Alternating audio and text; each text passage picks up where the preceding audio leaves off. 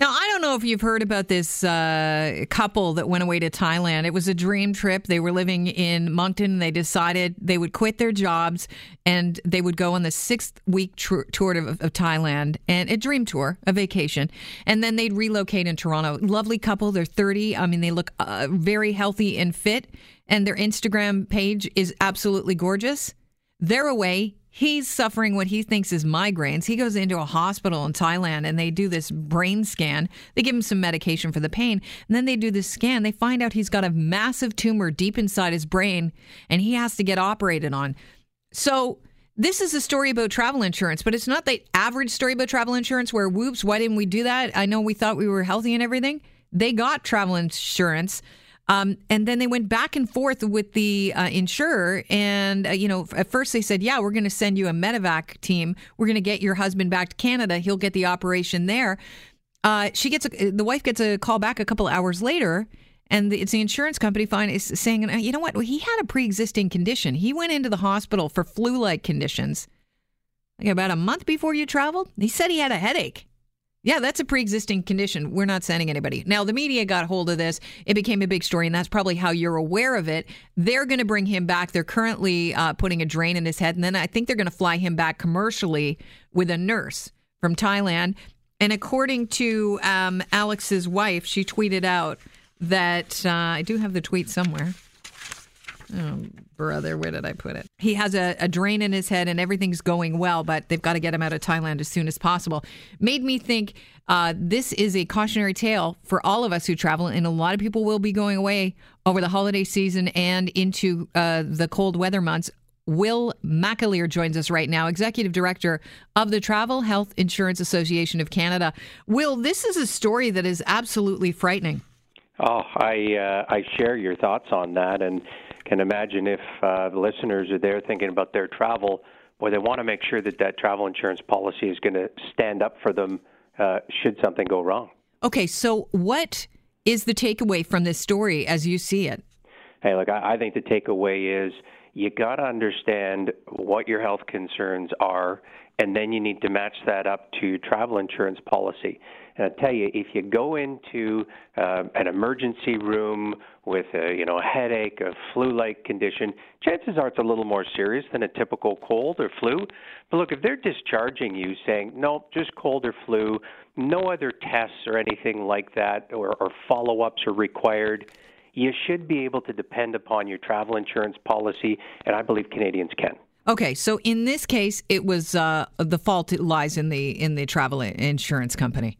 I think when we take a look at this, I don't know the details on that. Right. I don't know what would have happened at that um, emergency room visit before they went on their on their trip. So without that uh, that information, I'd take a look and say, it sounds like they've come to the right decision on this, and certainly one that is much more than just saying, hey, we'll cover the air vac, because um, I believe what would be happening behind the scenes would be um, certainly teams of doctors uh, up here are making sure that they're dealing with the, the attending physician. Uh oh, we just lost him. And you know what? Oddly enough, we lost him and I found the tweet. So, Chris, while you get him back on the line, uh, Jennifer Whitmer said Alex's surgery to implant the drain went really well. He's resting and recovering, and hopefully this gives him some relief soon. I want you all to know how much your love, prayers, and support mean to us. I am reading every single comment and message and reading what I can to Alex as well. I might not respond, but this is helping more than you could possibly know. Um, hearts, and then hoping to hop on that plane soon, I think is what she is getting at. So hopefully they will be heading home. I can't even imagine their parents. They must be just absolutely beside themselves with worry. I believe we have um, Will McAleer back on the line. Hey, Will, sorry you cut out there. Ah, uh, my apologies. My apologies. Okay. Um, now, I just found the tweet and got a little distracted by that. Apparently, Alex's drain is in, and they're going to be hopefully hopping on the plane soon. Um, with respect to a pre existing condition, what exactly is that? Like, what should we know? Yeah, it's a good question. So I said you need to understand your health conditions.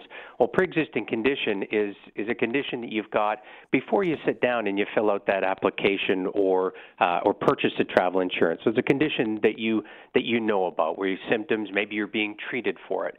So let's take uh, a breathing condition. Maybe you've got asthma and you take a puffer for that.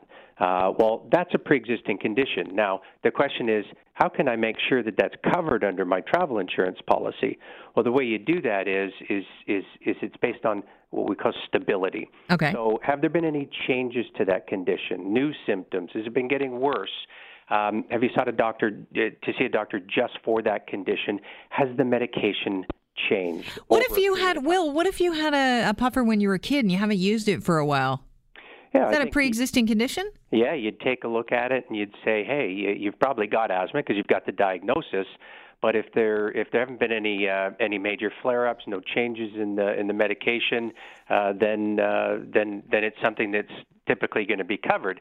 Now, if you just choose to take yourself off your medication, well, then that's a problem too, right? Because then, uh, what are the chances that you could have a flare-up for that just because you're not following your doctor's advice now? Okay, how often are people turned down with insurance claims?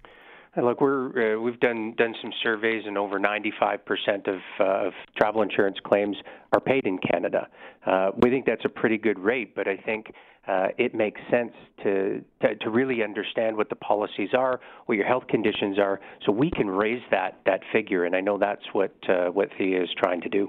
All right. Well, I appreciate your time today, Will. Thank you very much. Uh, thanks so much for having me. All right. Have a great day. That's Will McAleer. He is Executive Director for the Travel Health Insurance Association of Canada. Just talking about this uh, couple going away. I guess you really need to read the fine print or talk to someone in the insurance uh, company that you're buying the insurance from. I mean, that's why they have representatives. And I guess the worry is, oh, they're going to make me pay more.